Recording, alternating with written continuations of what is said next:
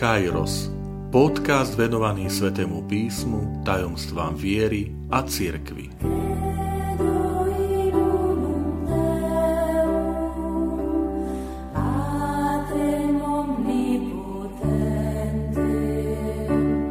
Sto štvrtá časť. Zoslanie Ducha Svetého Vitajte pri počúvaní tohto môjho podcastu. Volám sa František Trstenský, som katolický kňaz, farár v Kežmarku a prednášam sväté písmo na Teologickom inštitúte v Spišskom podhradí. Dnes prichádzame k tretiemu tajomstvu slávnostného ruženca. Je to dar Ducha Svetého, ktorý Ježiš Kristus zoslal na apoštolov a Máriu vo večeradle v Jeruzaleme. Sme teda na tom istom mieste, kde Ježiš pri poslednej večeri dal dar Eucharistie, svojej jedinečnej, výnimočnej prítomnosti a pritom reálnej a skutočnej pod spôsobom chleba a vína a potom dar kniastva. Ale nezabúdajme aj na dar vzájomnej služby, služby lásky, ktorý ukázal, keď učeníkom umil nohy. Na tomto istom mieste, vo večeradle, učeníci, zhromaždení po na nebo vstúpení pána, príjmajú dar Ducha Svetého. Sme v strede tých tajomstiev slávnostného ruženca. Kým prvé dve tajomstva hovoria o tej pozemskej existencii Iša Krista, ktorá e, prichádza k svojmu naplneniu, z mŕtvych stane na nebo stupení Iša Krista, tu v tomto treťom tajomstve je nová existencia Krista v církvi. Skončila jeho fyzická pozemská prítomnosť uprostred svojich apoštolov, uprostred svojich učeníkov. Teraz je prítomný svojim duchom. Zoslanie Ducha Svetého na Turíce sa nazýva aj Deň zrodenia církvy. A ukážeme si to aj ďalej, že čo to má spoločné, prečo hovoríme, že je to akoby e, zrodenie, vznik církvy. Je to Duch Svetý, ktorý v nás pôsobí. Apoštoli sa prijatím e, Ducha Svetého nestali odlišní fyzicky neboli odlišní, že by inak vyzerali a mali in, iný, in, iný výzor pred prijatím Ducha Svetého a po ňom. Ale vnútorne došlo k zmene. Boli vyzbrojení, môžeme povedať, boli pomazaní Duchom Svetým. To, čo je pre Ježiša Krista krst v Jordáne, kde hovoria texty, že pri krste ho Boh Otec pomazal Duchom Svetým a začína ohlasovať evanielium, začína ohlasovať Božie kráľovstvo, tak teraz títo apoštoli sú vyzbrojení, pomazaní Duchom Svetým, aby tiež ohlasovali Ducha Svetého. Môžeme teda nazývať, že Turíce to je krst ohňom. To, čo povie Ján Krstiteľ Ježišov Kristus, že on vás bude krstiť e, Duchom Svetým a ohňom. A tu sa to naplňa. Pýtame sa, kto je Duch Svetý? Kto je Duch Svetý pre nás? Pozor, Duch Svetý nie je vec. My ne, neprijeli niečo, ale kto? Kto je Duch Svetý? Je to živá osoba. Je to tretia osoba Najsvetejšej Trojice. Otec, Syn a Duch Svetý. Pamätajme na to vždy, keď sa modlíme modlitbu sláva Otcu i Synu i Duchu Sveté. Že je to živá osoba, tretia osoba Najsvetejšej Trojice. Duch Svetý sa v deň zoslania prejavuje takým zvláštnym symbolom, vonkajším symbolom. Um, texty skutku Apoštolov v druhej kapitole hovoria, že, že nad Apoštolov sa objavili akoby ohnivé jazyky. To znamená, máme tu niečo ako e, jazyk ohňa. Lebo po zoslaní Ducha Svetého apoštole začínajú hovoriť. Čiže preto, že akoby ohnivé jazyky. a začínajú ohlasovať plný Ducha Svetého. Spomeňme si na emanských učeníkov, ktorí povedia, či nám nehoreli srdcia, keď k nám vysvetľoval písma. Čiže tu máme apoštol, ktorým horia srdce a ohlasujú. Čiže na toto pamätajme, že e, ten tvar, ktorý povie e, a svetopisec skutku apoštolov, že, že nad každým sa zjavil, zjavili akoby ohnivé jazyky, má svoj, má svoj význam že je tu myšlienka ohlasovania, zvestovania. A zvestovania, ktoré je plné, plné Božej prítomnosti, pretože oheň v starom zákone bol už symbolom Božej prítomnosti, Božieho pôsobenia. Boh sa zjavil Mojžišovi e, v horiacom kríku, ktorý horí, ale nezhára. V niektorej z prechádzajúcich častí sme povedali, že trnie bolo symbolom neúrody, je symbolom smrti, je symbolom prekliatia zeme, ako to čítame v knihe Genesis, že budeš obrábať zem, ale on, on, ona ti prinesie trnie, bodľačie. A zrazu Boh je ten, ktorý si vyberá tento horiaci ker, túto neúrodu, aby ju naplnil svojou prítomnosťou. Je to stretnutie medzi Bohom, oheň a človekom. Krík, trnie. Oheň, ktorý horí, ale neničí, nezničí. Lebo to je Božie pôsobenie do našej neúrody, do nášho trnia. Boh vstupuje, prehovorí Boh na Turíce, ale nie preto, aby nás zničil, ale aby nás naplnil. Duch Svetý zostupuje na Túrice do srdc apoštolov. Zapaluje tieto srdcia, ale neničí. A prosme pri tomto treťom tajomstve slávnostného ruženca o to, aby sme aj my boli schopní hovoriť tým, týmto jazykom, toto Božie slovo ohlasovať, ktorým je Duch Svetý. Plný ohňa, to znamená tej Božej prítomnosti ale jazyk to znamená tí, ktorí sme povolaní ohlasovať, nemlčať. Nemlčať. Duch Svetý má v Novom zákone aj svoje osobitné meno a to je parakletos. V latinčine sa to prekladá advocatus.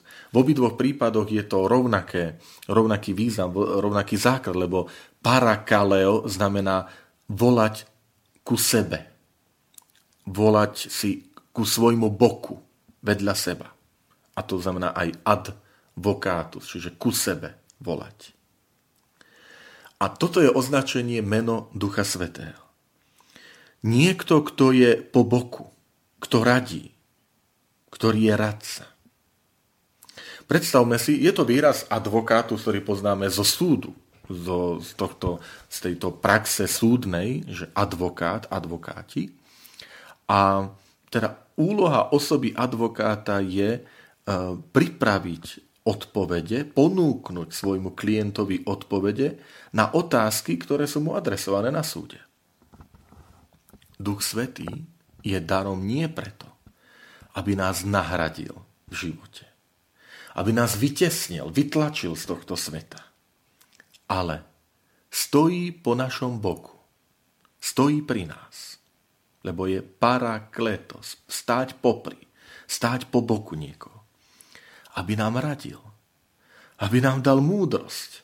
Ale v tom všetkom zostávame slobodní. Túto radu nemusíme prijať. No, ve to poznáte, ak nás počúvate, ak ma počúvate rodičia, že, že koľkokrát deťom radíte a deti jedným uchom, no druhým von. Dobre, dobre, ale urobím si po svojom.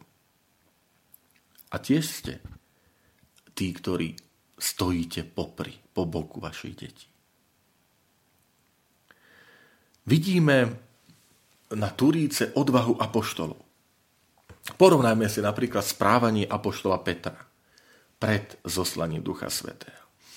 Pri zatknutí Ježiša Krista apoštol Peter e, tak sa e, dušuje, že aj keby ťa všetci opustili, ja ťa neopustím, aj život za teba dám, prejavuje tiež istú odvahu.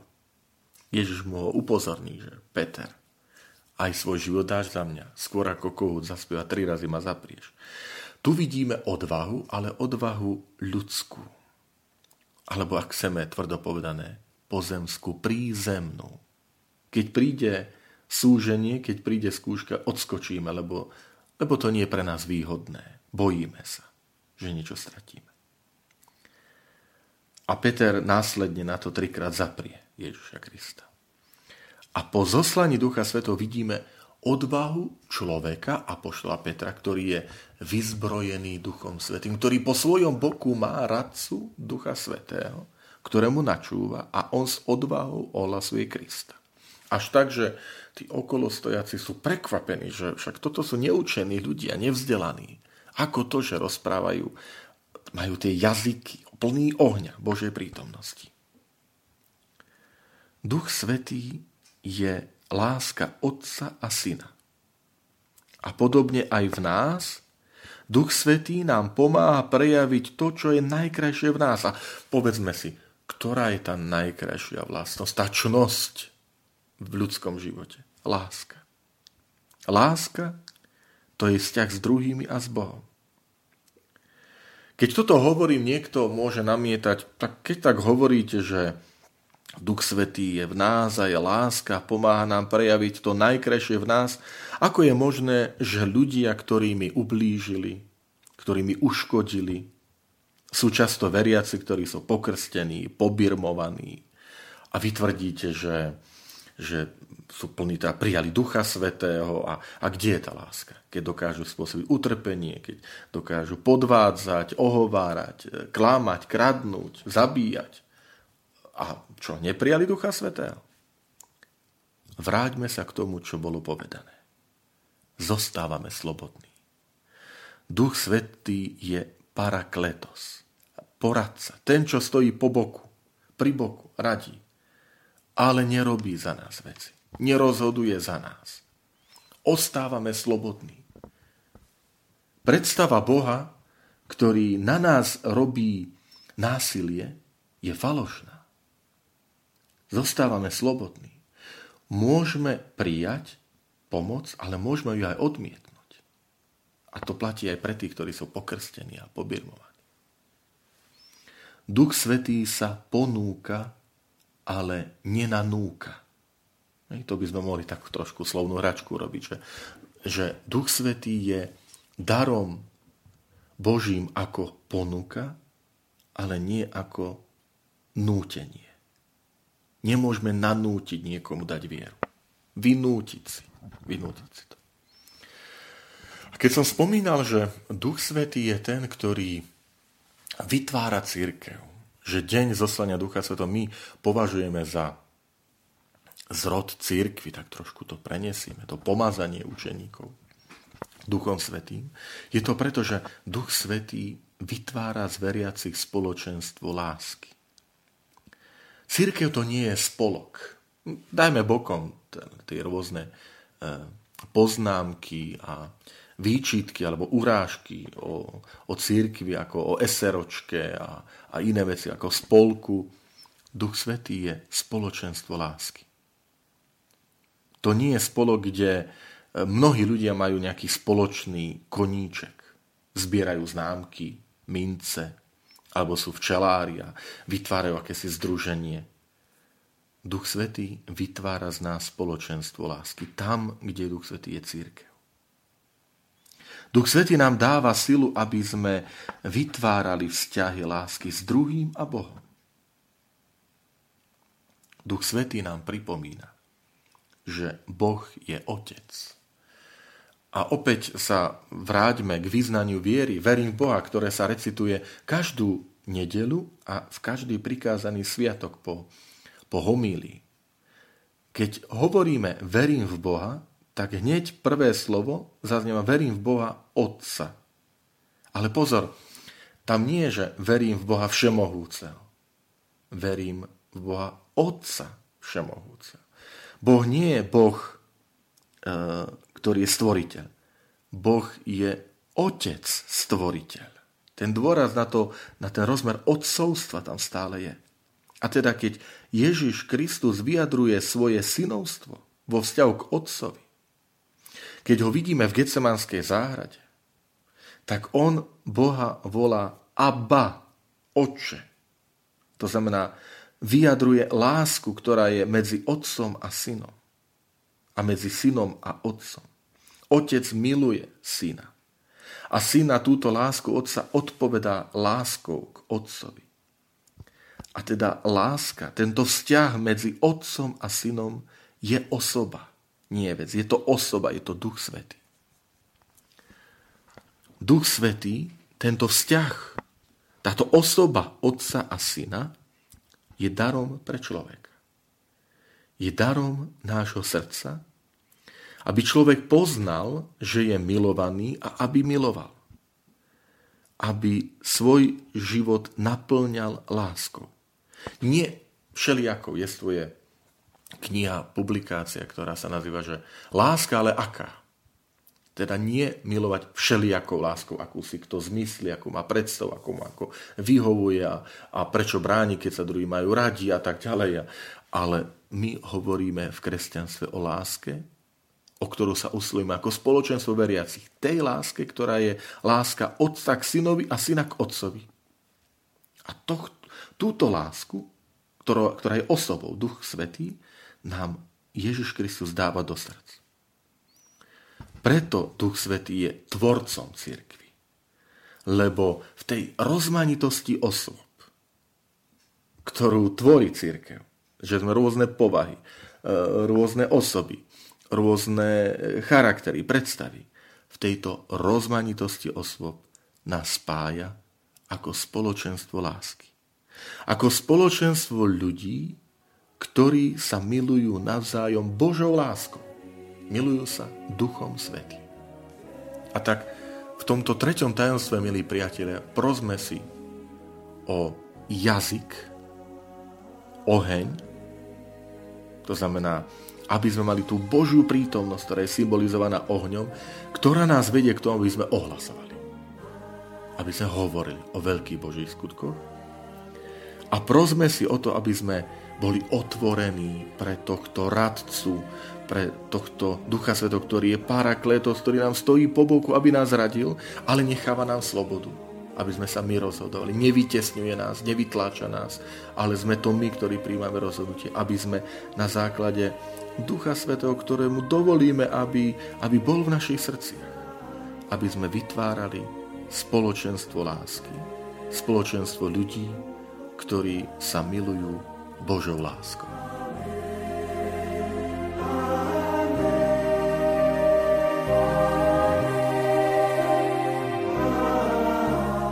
Ďakujem, že ste počúvali tento môj podcast. Teším sa na ďalšie stretnutie s vami. Sledujte aktivity našej farnosti na web stránke www.fara.kezmarok.sk alebo na Facebooku Farnosti Kežmarok.